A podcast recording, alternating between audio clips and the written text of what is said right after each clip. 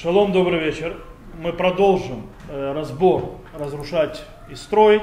И сегодня мы будем немножко более практично поговорим, а точнее поговорим о всевозможных предметах, которые сломались или требуют какое-то вмешательство для того, чтобы можно было действовать. И мы разберемся, что можно, что запрещено, как и почему. И я начну, наверное, с примера, который мы уже немножко обсуждали на прошлом уроке. Кстати, мы будем делать, скажем так, сегодня прикладную практическую галаху, глобальность того, что мы уже учили на прошлых уроках.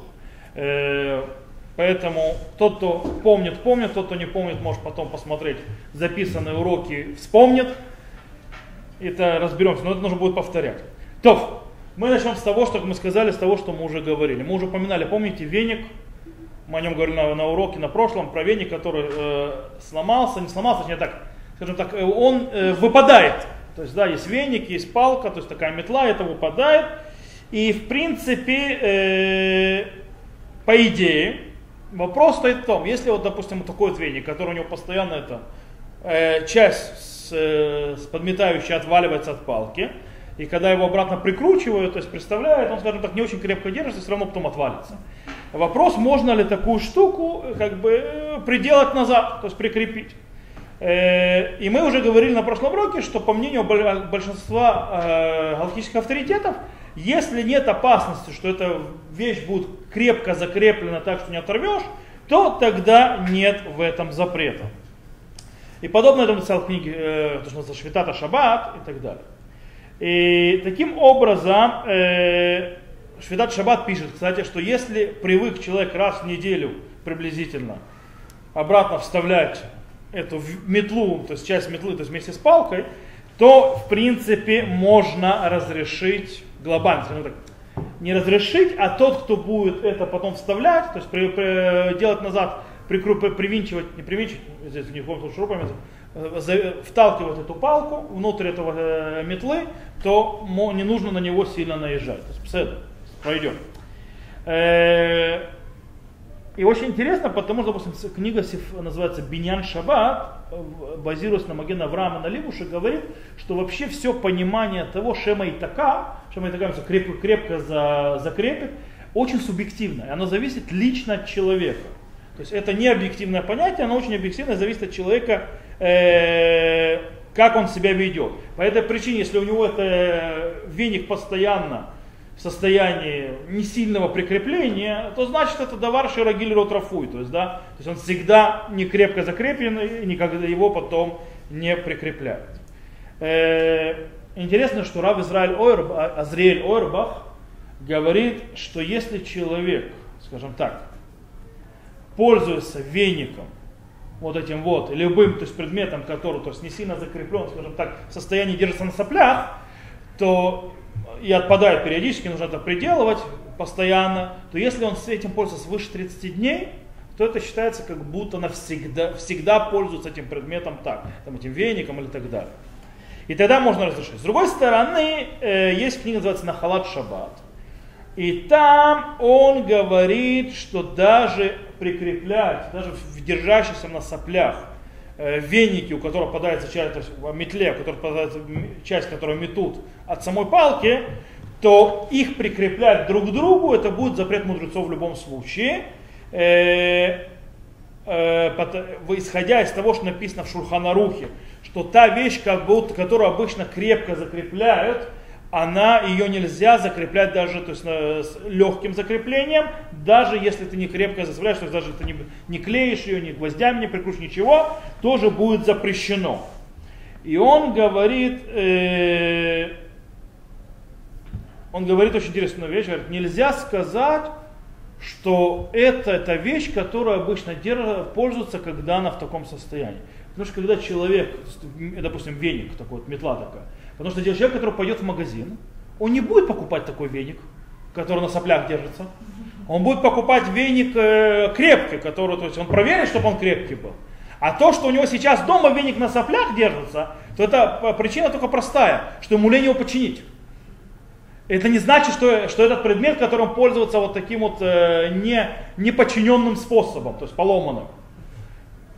вещь, которая пользуется таким вот не сильным соединением, это когда всегда, когда человек не пойдет искать другую вещь, когда он будет ее искать, ему будет все равно, будет такая или такая. А в этом случае, из-за того, что человек пойдет в магазине покупать нормальный веник, то это не считается, что та вещь, которую крепко держит, прикрепляет, и поэтому здесь есть проблема. Но, когда он так развален, то есть так держится так слабо, то написал Нахалат-Шаббат, что можно его отсоединить, ту палку от, то есть древко от самой метлы. Тогда можно будет. Потому что в этом случае точно нету проблемы того, что он крепко скрепит это. Но. Дело в том, что для того, чтобы по-настоящему хорошо крепко закрепить что-то поломанное, в этом случае, допустим, тот же веник, которым пользуется, нужно хоть немного, никакие хоть небольшие навыки профессионально это сделать. То есть уметь заклеивать, уметь шурупу прикрепать и так далее. Из-за того, что большинство, скажем так, домохозяек и домохозяев сегодня, некоторых, не всех, руки, скажем так, не налажены, чтобы что-то ремонтировать, скажем так, профессионализма точно там нету, то таким образом можно сказать, что нет никакой опасности в том, что они закрепят это очень сильно, то есть как полагается абсолютно, то что будет нарушен запрет Торы, поэтому можно в этом разрешить. С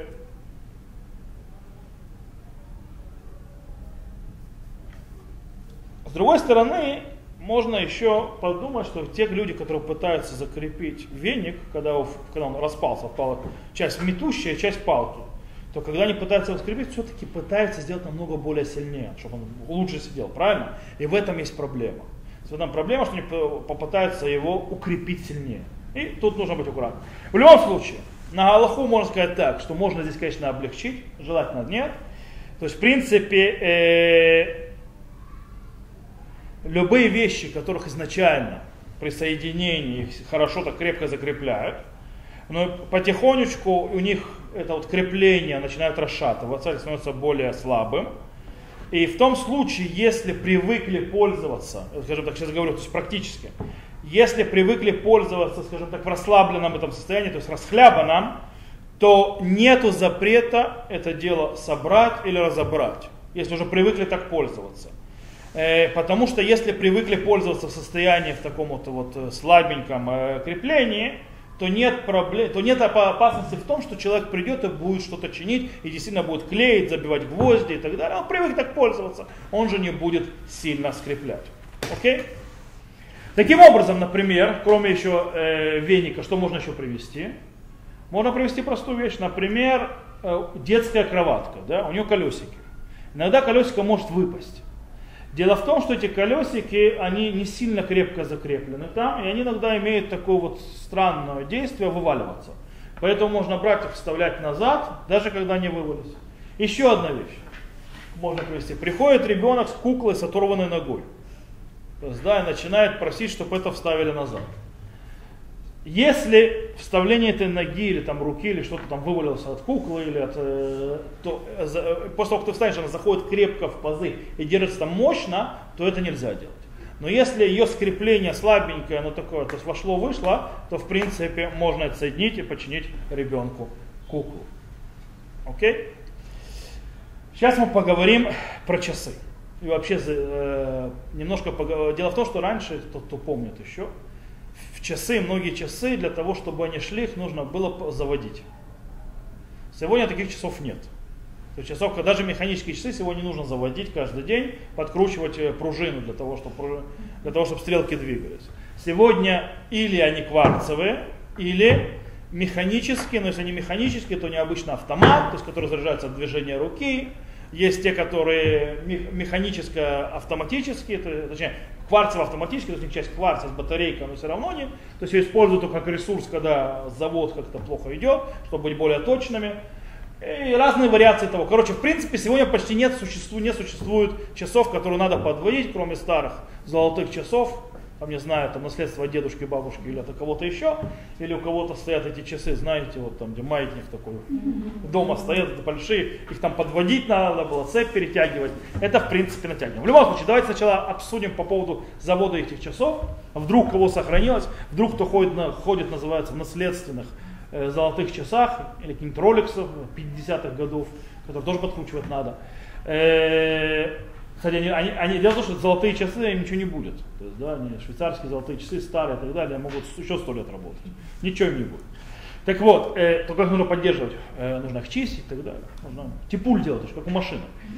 Вот. В любом случае, можно ли делать под завод этих часов или нет шаббат, Хай Адам и еще другие галахические авторитеты запретили подвод этих часов, потому что это макебе патиш. Макебе патиш — это одна из запрещенных работ, и таким образом они запретили подводить часы, даже когда они работают. С другой стороны, Паним Меирот, один из галахических авторитетов, и другие с ним согласились, что можно разрешить это. Интересно, в Шеэлат Яавец и Рав Йосеф сказали так: пока часы работают, можно их подзавести. Кстати, в тот момент, когда часы перестали работать, то завести их уже нельзя, потому что они считаются поломаны, и тогда, если я их уже завожу, то таким образом это называется тикун ман, то есть полная починка от начала до конца. Интересно, кстати, у меня были часы механические. Механические часы у меня были замафре. Они боятся шок. Эль лайклум.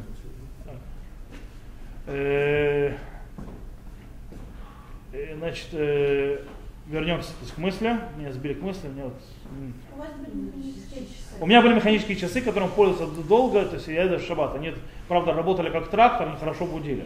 У них звонок был такой, ты просыпался одни в холодном поту. Моя жена на определенном этапе их просто выкинула, потому что она надоела просыпаться. У нее было, они звенели страшно. Вот, зато громко и слышно. Хорошо. Я их, помню, купил, по-моему, в Мэша Рим, что-то такое. Механические часы. Так вот, в любом случае, как мы сказали, что Яавец, Рав Йосеф, еще есть авторитеты, которые разрешили, пока не работают. Пока не работают, можно подкрутить, как только они встали, все, на этом уже закончилось. В принципе, из этого мы можем сказать простую вещь. Мы можем сказать, что подвести, допустим, подвести стрелки. Подвести стрелки, в принципе, было бы можно, опираясь на это разрешение Яавец, Рав Йосеф. В чем проблема? Проблема в том, что подвести стрелки нужно вытащить. Вот это вот, как называется, народ? Чубчик, на иврите называется чубчик. Я не знаю, как его назвать по-русски. То есть вытащить вот эту вот штуку, и в этот момент часы останавливаются. Конечно, они перестают идти. И таким образом я их остановил, и когда я переведу и вставлю назад, они снова начнут работать. И таким образом я сделал починку. То есть они встали и включились. В этом самая большая проблема. Так происходит у многих часов кварцевых, но кварцевых сегодня у всех, так, у многих механических часов и так далее. Интересно, что при подводе даты часы не остановятся. Но в чем проблема? Очень опасно. Чуть-чуть дата, вот, допустим, взять часы, то есть, да, дата как, то есть пол вытаскивания этого чубчика — это дату переводить. А полностью это переводить стрелки, это остановит часы. Проблема в том, что чуть-чуть дернул, и все, часы встали. И ты уже нарушил, то есть есть же проблема с шаббатом. Поэтому, к сожалению, только в тех часах, в которых стрелки не... электронные часы вообще трогать нельзя. Да? Понятно, там мы говорим про неэлектрон. Окей, но отсюда мы пойдем к другому. Мы пойдем сейчас, к, допустим, машинкам, всяким таким игрушкам, у которых тоже есть завод. Знаешь, их заводишь, они начинают идти, ехать и так далее. Шмират Шаббат ке-Хилхата говорит, что не надо, то есть, скажем так, наезжать на детей, которые играются в машинку, которую заводят, и она начинает ехать от этого завода. То есть, да, закручивают пружину, то есть, почему она едет? То есть, да, мы закручиваем пружину, и она пошла. Но только в одном случае. Если это все делается механически, если же это влияет на то, что машина начинает ехать и делать всякие звуки, или играть огнями, или выпускать какие-нибудь искры и так далее, то понятно, что это будет запрещено. Но если это чисто механический завод и поехало, то есть да, и больше ничего не происходит, то это разрешено. И с этим могут согласиться даже Хай Адам, запрещающий подвод часов. Почему? Первое. Дело в том, что движение этой игрушки, оно на очень короткое расстояние, короткое очень время. То есть очень быстро это заканчивается. Также мы сказали, нерабочие часы считаются поломанными, в отличие от... То есть если часы не подведенные, они считаются поломанными, потому что они работать будут плохо или вообще перестанут работать, или вообще не работают. С другой стороны, машинка, и даже если я не подведу завод или какую-нибудь игрушку, которая там ходит и так далее, механическая, то ей можно еще играться. Она не считается поломной. Можно играться и так, и так. И в этом нет проблемы. И действительно, то есть Минхат Ицхак, допустим, разрешил, хотя Архот Шаббат от имени Рава Лешева и в этом случае устражил. Лемаасе, то есть да, на практику нет запрета боне, то есть строить, в тем, что я натягиваю завод, пружину у машинки, которая едет далеко, в том случае, только если она не будет издавать ни звуков, не включать никакие фонарики, искры, свет и так далее, то можно это делать. Окей. Теперь поговорим об очках. Очки у людей бывают, то есть происходят неприятные вещи, и обычно человеку мешает, и он начинает с этим делать. Что происходит, если отпала дужка очков? Бывает, выкручивается это, и дужка, опа, упала. Что в этом случае? Так вот, понятно, что запрещено закручивать, ее приставлять назад и закручивать с помощью болтика, которому она закручена. Это понятно. Да? Почему? Потому что болтик закручивают хорошо, и это считается уже нарушением запрета строить. А из-за того, что запрещено это, обычно да, закручивать его хорошо, есть возможность закрутить это крепко, то его даже нельзя закрутить, просто закрутить слегка. Даже если он не очень сильно сидит, даже это запрещено, как мы это учили. Почему? Но сейчас забудется или будет это, и докрутит дальше, чтобы крепче сиделось. Теперь. А что делать, допустим, у человека? Бывает, знаете, я на одном момент перестал ходить в цельной оправе. Знаете, почему я переходил в цельной оправе? Она мне надоела. Почему мне надоело? Потому что у цельных оправ она же держится там, что закрывается этим болтиком. У меня на определенном этапе со временем эти болтики начинали разбалываться и выпадать. И это просто, или их нужно было, то есть они выходили, их нужно было подкручивать. И я перешел на оправу без оправы, то есть очки. И увидел жизнь, называется. Мне так понравилось, что мне не мешает, у меня нет никакого ограничения, я не вижу никаких границ очков. И с тех пор я ходил, то есть очков или без... ходил в очках без оправы, которая на этих гвоздях. И последний раз, когда я делал очки, не было понравившейся мне оправы без этого, но в принципе я взял, которая идет только поверху. И она как бы сначала мне мешала, потому что поверху, но я привык, главное, что у меня внизу ее нету. В любом случае, так вот, про эти очки. Из-за того, что типа, вопрос такой, если этот болтик, как у меня в тех очках, когда у меня была цельная оправа, у него привычку дурную немножко выкручиваться, его нужно постоянно подкручивать. Можно ли это делать, шаббат подкрутить, когда он снова ты увидел, что он выкрутился, и это как бы нормальное явление у тебя постоянно. Ты постоянно подкручиваешь этот болтик. Ведь дело в том, что мы учили, что помните, когда даже на среднем затягивании, то есть да, чего-то и укрепления, что если невозможно прийти к состоянию, что-то крепко зацеплено, то в этом нет запрета, по мнению некоторых логических авторитетов. Другие логические авторитеты за это, да, устражали, но мы на прошлом уроке об этом учили, и мы пришли к выводу, что в принципе можно в этом случае облегчить и положиться на тех, кто разрешает. То есть, да, если этот болтик выходит, заходит. В принципе, если сильно надо, но все равно считается... То есть, даже если сильно закрутишь, он не может быть хорошо скреплен, но у тебя постоянно обратно выкручивается. То есть, тогда в этом случае можно положиться на разрешающих, тех, кто разрешает, и разрешить. Теперь, а если болтик упал и пропал? Все, я его не нахожу. Тогда у нас исчезла вообще возможность крепко закрепить. Все равно, пока до оптики не дойдешь, ничего не получится. То в таком случае можно взять скрепку и вставить, то есть в дырки эти, для того, чтобы прикрепить, чтобы держалось этот болтик. потому что это называется хибур рафуй, то есть слабое крепление, которое не держится. И это, если это не строительство настоящее, а как бы только строительство в предметах, биньян бакелим, то это можно разрешить, так написано как бы с урока в Раши Мазана Орбаха в Шулхан Шлумо. Теперь другой вопрос. Когда стекло выпадает из очков. Бывает? Бывает. Можно ли вставить назад? Раши Мазана Орбах пишет, что нельзя вставлять стекло, которое выпало из очков, то есть шаббат назад. И Рав Йосеф, и Суда и Шурун разрешили, когда речь идет о человеке, который не профессионал, а дилетант дома. Дело в том, что и тут нужно очень важно, то есть, скажем, уже на галаху и на практику. Если для того, чтобы вставить это стекло, вот, допустим, как в цельной оправе, нужно будет закручивать болтик, шурупчик, и у него, и там, да, его возможно крепко закрепить, то понятно, что будет запрещено возвращать это стекло, даже если оно не до конца закреплено. Ну, чтобы нужно болт закрепить. О чем тогда мы идем, говорим речь? Мы говорим, что когда нету болтика для того, чтобы это стекло поставить назад, а просто немножко расширилась оправа, и поэтому это выпадает, и таким образом можно вставить, потому что все равно вам понадобится помощь профессионала для того, чтобы закрепить по-человечески. Даже само закрепление будет не мощно. Иногда, допустим, в очках, вы знаете, есть очки, это называется половина оправы. Да? Вы знаете, чем они держатся? Чем держатся эти очки, то есть половина оправы, чтобы не выпадали? Никогда не обращали внимания.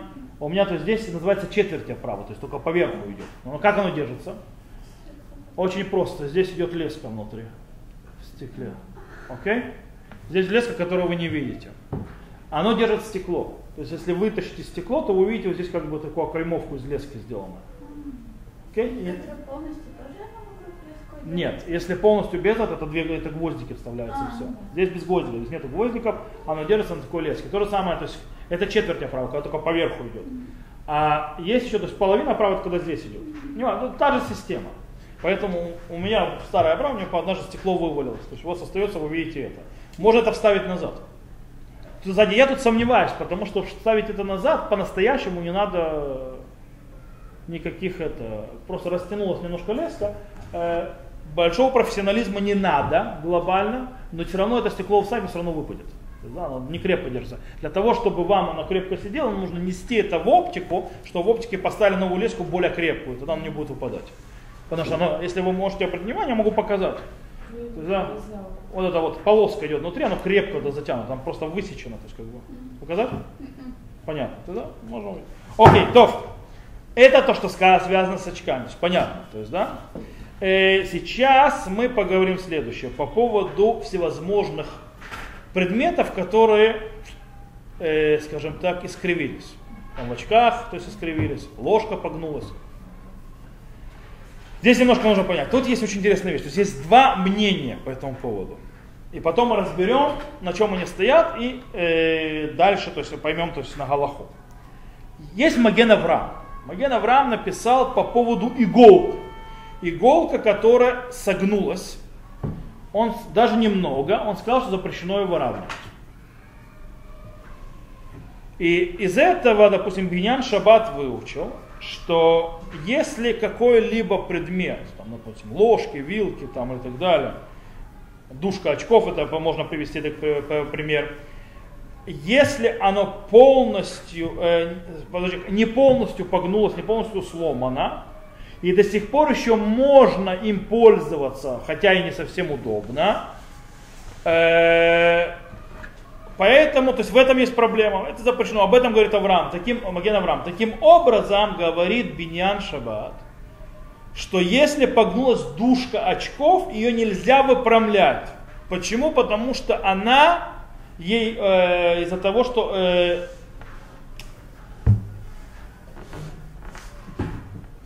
То есть из-за того, что сказал Маген Авраам, мы сейчас увидим, то есть, о чем Маген Авраам строится, как вот это, что погнулось чуть-чуть, то есть оно погнуто, это нельзя исправлять, это считается запретом. И это если оно поломалось. Но они согласны, что это не поломалось, а согнулось так, что пользоваться еще можно, неудобно, тогда весь запрет будет только запретом мудрецов. Это одно мнение. Запомнили его? Сейчас разберемся. Другое мнение приведено в Нахалат-Шаббат, то есть такая книга, и Нишмат Шаббат, такой вот респонс.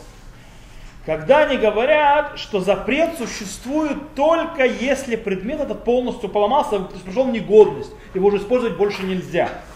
И тогда все, как бы, если я его выровняю, что будет, это я сделал новый предмет для пользования. То есть, да, он был непригоден, теперь он пригоден. Но если вещь погнулась или что с ней произошло, я до сих пор могу ей пользоваться, даже в таком состоянии, то в принципе нет в этом запрета так называемый метакен мана, то есть починить предмет, то есть и можно выпрямить в шаббат. А то, что Маген Авраам запретил выпрямлять иголку, которая немного искривилась, это только потому, что искривление небольшой даже иголки приводит к тому, что она больше, эта иголка или заколка или булавка, она больше невозможно пользоваться. Все. Даже если она немножко погнулась, она уже непригодная к пользованию. Поэтому это было запрещено, потому что любое исправление, любая прогнутость, делать неподходящим использовать, теперь любое исправление будет, как будто я строю снова какую-то вещь, которую можно теперь пользоваться. А когда я могу до сих пор пользоваться, то ничего не сделал, то есть было неудобно пользоваться, теперь более удобно пользоваться, ничего не произошло. Окей.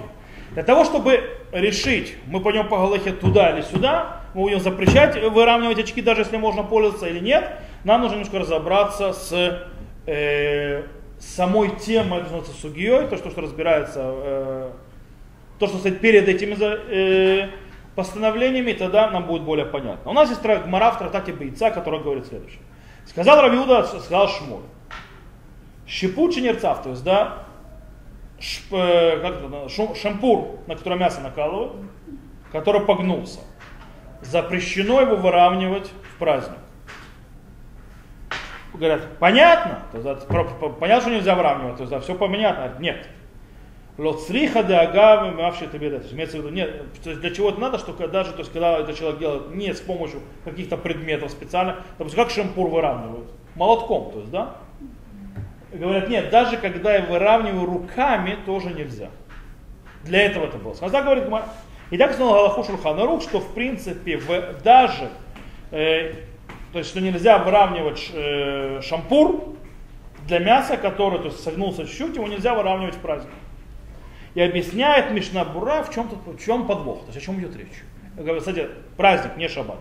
В праздник, вот нужно напомнить, что в праздник можно готовить. Нельзя зажигать огонь, нельзя его тушить, но можно пользоваться готовым огнем и готовить. Это называется малехет охель нефеш, то есть можно пользоваться малехет охель нефеш, то есть действие для приготовления еды. Теперь вопрос. Махширей охель нефеш. Махширей охель нефеш — это те, которые предварительные, те, которые используют для того, чтобы готовить еду, всевозможные вещи. Можно ли их делать в шаббат? Дело в том, что шампур, приготовить шампур — это махшир охель нефеш. Окей? И дело в том, что если он непригодный, имею ли я право делать его в шаббат? Так вот, он говорит Мишна Брура, что Шулхан Арух пошел по мнению Рамбам, что галаха, как мудрецы, что махширей охель нефеш, то есть вещи, которые используют для приготовления еды, а не само приготовление еды, тоже запрещены. То есть они не разрешены в праздник, они запрещены в праздник. Можно делать только саму еду готовить, допустим. Если шампур, то нет шампура, делать шампур нельзя. Таким образом запрещено выравнивать шампур, даже если немножко согнулся. Почему?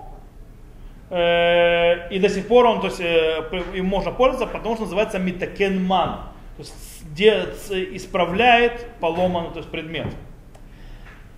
Таким образом, если это в праздник запрещено, тем более это будет запрещено в шаббат. Не о чем разговаривать. С другой стороны, Рама, Раби Муше Исраэль, облегчил. Там, про праздник, он полагается, по мнению большинства авторитетов и мудрецов первых поколений, которые установили, что Аллаха к Раби Иуда. В чем Аллаха к Раби Иуда? Раби Иуда разрешил чинить махширей охель нефеш. То есть те вещи, которые им пользуются для приготовления еды. То есть, это еще не само приготовление, а для того, чтобы пользоваться. Их можно исправлять в праздник. И так установлено, поэтому он установил на Галаху, как Раши и Рош. Там другая вещь, что, кстати, то есть можно, по мнению Раби Иуда, можно делать махширей охель нефеш, только если их невозможно было сделать до самого праздника. То есть, допустим, этот шампур погнулся, его до праздника он был, невозможно было починить, потому что он час, допустим, погнулся. Поэтому могу его выпрямить, по мнению Раби Иуда. Окей. Выходит таким образом, что именно тот шампур, которым теперь невозможно пользоваться вообще, только тот шампур, по мнению Рама, можно будет выправлять. Почему? Потому что мне он нужен для того, чтобы приготовить еду в праздник. А если шампуром до сих пор можно пользоваться, но неудобен, то его нельзя выравнивать, потому что считается тирха. То есть, в принципе, лишнее прикладывание усилий, когда не надо. В праздник. И подобное написал Рабейну Йерухам. Но он написал одну вещь, но мы это не рассказываем, эту галаху, людям. То есть это правильно с точки зрения галахи, но людям об этом говорить нельзя. То есть, да, потому что они наворотят, они не умеют разделять. Таким образом выходит, что по мнению Рама, если можно использовать шампур, то даже в праздник его нельзя выравнивать. Тем более, что его нельзя выравнивать в шаббат.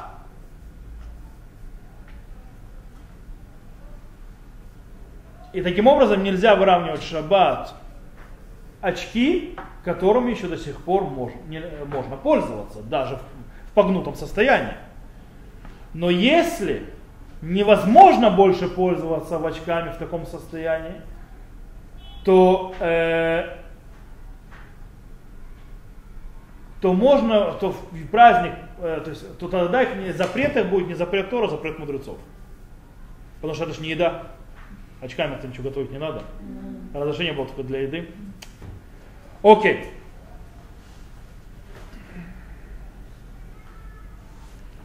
Самое интересное по поводу этого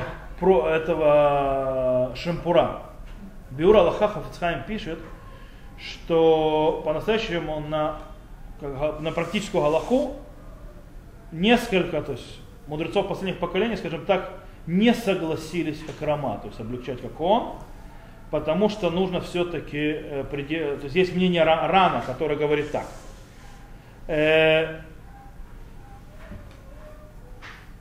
Он говорит, что если полностью, почему нельзя это положиться, потому что Ран говорит так, Рабейну Ниси, что если шампур пришел в такое, то есть поломанное состояние, то есть так согнулся, что его невозможно им пользоваться, то его выпрямлять его это не исправление, а это мы делаем предмет с самого начала, как будто его не было до этого. И в этом проблема. И это даже Раби Иуда запретит. Это не махширей охель нефеш. Это мамаш, то есть приготовить новый предмет, которого не было. И только если он чуть-чуть согнулся, только тогда можно его починить. И так, то есть, вот, таким образом выходит, что по мнению тем мудрецов первых поколений, которые, да, привели, были на галаху, выходит, что нельзя выравнивать очки, даже если они еще, которые погнулись, даже если еще до сих пор можно пользоваться. И так написал Мишна Брура, что нет, то есть, что по всем мнениям нельзя выравнивать иголку. Этот запрет приводит Хай Адам, и Арух ха-Шулхан, и Суды и Шурон, и Архот Шаббат и так далее. И то, что они все это привели, самое интересное, они привели как бы запрет и не разделяли такое, то есть сильно погнуты, слабо погнуты, значит они тоже запрещают в любом случае. Теперь вот таким образом, что у нас получается? Нишмат Шаббат, он понял из мнения Раши, Роша и Рама, которым приводили, то есть, да, как мы сказали, что запрет выравнивать шампур, который немного погнулся, потому что это лишнее прикладное усилие, которое не нужно, правильно? Это не нужно, но расправлять очки, выравнивать, это нужно. Потому что совсем, то есть, погнутые очки, их не очень удобно носить. И не очень удобно ими пользоваться. Таким образом, это не является работой. С другой стороны,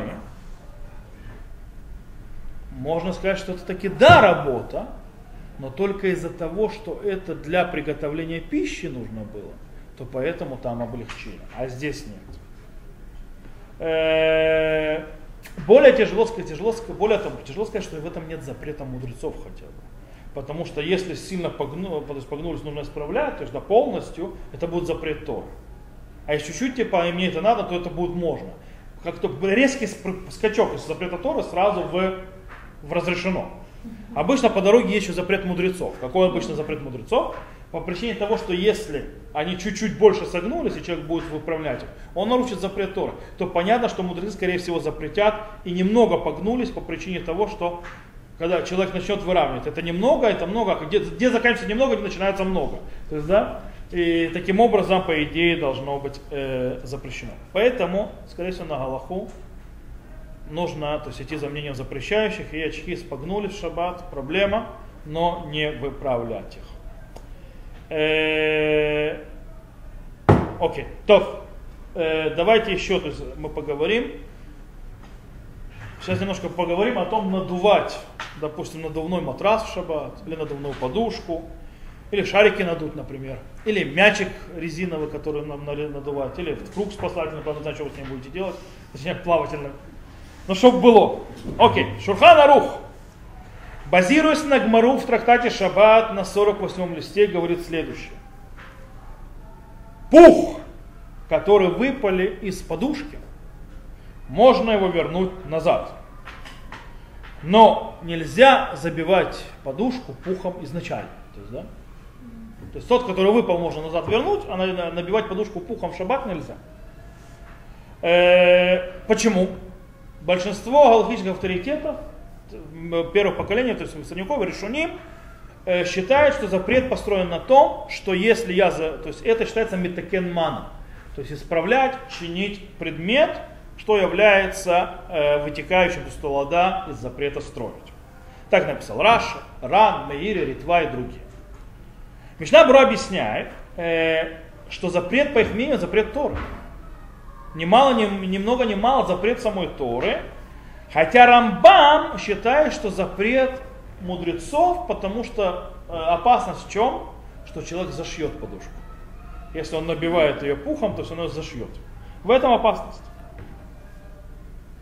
Таким образом, получается, из этого выходит, например, так учат Шмират Шаббат ке-Хилхата, и Судот и Шурун, и Ялкут Йосеф и так далее, что базируясь на вот этом вот законе, запрещающем набивать подушку, но если выпали пух из подушки, то можно вернуть, они разрешили, что можно накачивать колесо, или, допустим, подушку, или мячик, если это не первичное накачивание воздухом, а вторичное, то есть уже один раз накачивали.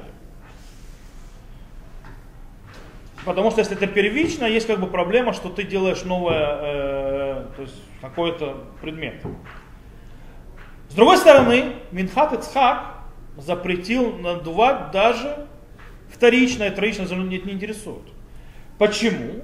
Потому что то, что говорит Гмара, а потом Шулхан Арух по поводу пуха, это именно тот пух, который был уже внутри, и он вывалился, и назад его вернул. А дело в том, что когда надуваю что-то, надуваю новым воздухом. Это не то, что вытаскиваю что-то, что было, то есть что выпало, и назад засовываю назад. И так привел действительно Ор ле-Цион тоже. Есть третье мнение. Третье мнение в этом деле, это Целях Хохма. Он говорит, что можно даже новое надувать. Почему? Говорит, потому что когда я набиваю подушку пухом, то я этот пух оставляю там, основном как бы она аннулирует себя, этот пух, по отношению к подушке. Он становится частью подушки абсолютно. С другой стороны, тот воздух, который я задул в надувной матрас или в надувную подушку, не аннулируется по отношению к самой подушке, он сам по себе. Поэтому ничего не происходит. Окей, теперь допросим практически. Вопрос, допустим, надуть мячик или надуть колеса у велосипеда. Начнем с того, что велосипедом в шаббат пользоваться нельзя. То есть, да, глобально. Почему велосипедом пользоваться в шаббат нельзя, кто-нибудь знает? Ну, наверное, не из-за того, что ты выйдешь за пределы города. Нет, не из-за этого. Проблема с велосипедом, потому что он может поломаться, ты его починишь. Там цепь свалится и так далее. Ты попробуешь починить. А как же сильно много усилий, как при плавании, например? Нет, плавание запрещено по другим причинам. Мы же говорили про плавание. Да, но там же еще была одна из причин, потому что ты прикладываешь. Это так, это одна, но это не центральная причина. Центральные причины были другие. То есть в этом проблема. Есть те, которые то есть, похожи кататься на лошадях, так мы на лошадях уже давно не катаемся, как бы это нерелевантно. Да? В этом случае, в любом случае. И если то, то человек будет починить, потому что там цепь свалится, то свалится и так далее. То есть он будет попробовать починить это. В любом случае, дело в том, что у мячика, футбольного мяча, например, или велосипеда, когда воздух вышел, из, допустим, из колес велосипеда, или когда воздух вышел из футбольного мяча, то этот предмет становится непригодным, потому что поломанным. То есть все, им пользоваться нельзя. Таким образом, если я их накачиваю воздуху, я не просто чиню, я делаю новый предмет. То есть не было предмет, которым пользоваться нельзя вообще, а теперь предмет, которым можно пользоваться, как будто я по-новому делаю новый предмет. В этом проблема. Есть еще интересно про шарик. Надувать шарик. Надувать шарик, по идее, должно быть так же, как с первого раза. То есть нельзя, там со второго можно. Но в чем проблема с шариком еще? Нет, по сути, шариком проблема в том, что есть опасность того, что человек завяжет ниточку. Да. Или завяжет ему этот. Да. Сам же шарик то есть, вот. Не, он может сам шарик завязать, запрещенное, то есть это действие. В этом проблема. Давайте сейчас, скажем так, практическую галаху, и на этом мы сегодня на урок закончим, но что успели. Можно надувать надувные матрасы, подушки, эти, как их зовут, резиновые круги, если вам надо, не понятно для чего. Но только в том случае, если их уже хотя бы один раз надували. И, естественно, надувать их можно только вручным способом или, допустим, механической, или механическая или ручная, то есть насос, который ручной или механический, ни в коем случае не электронный. Электронный там по-другому проблема. Но если мы надуваем это в первый раз, то это запрещено. То есть это первый раз, когда этот матрас надувают, или первый раз, когда эту подушку надувают, то это будет запрещено, потому что ты превращаешь их в новый предмет действия, который еще ни разу им не пользовались. Okay? То есть мы идем по среднему мнению. Как мы сказали, нельзя надувать мяч по причине того, что новая идея. То же самое с велосипедом и его колесами. Шарик нельзя надувать по причине того, что есть опасность того, что его завяжут. Но, если какой-то шарик, который есть просто затычка, то есть, да, его вставляешь в затычку, нет какой-нибудь проблемы, то есть больше, и его уже, этот шарик надували хотя бы один раз, то, в принципе, и шарик тоже можно этот надувать. То, на этом мы сегодня закончим с починкой и так далее. На следующем уроке с Божьей помощью хочу заняться уборкой. Уборкой в доме и так далее. И хочу начать, то есть, посмотрим, сколько мы успеем, мехатех. Мехатех это ровно резать и так далее. Это уже будет связано с открыванием всевозможных консервных банок и всего остального. Что тоже связано с запретом разрушать и строить. Но это мы уже будем учить не на следующей неделе, а уже, скорее всего, после Пурима. Да, после Пурима. В любом случае, потому что на следующей неделе с Божьей помощью я хочу все-таки сделать урок по законам Пурима. На следующем решим. На этом мы сегодня закончим.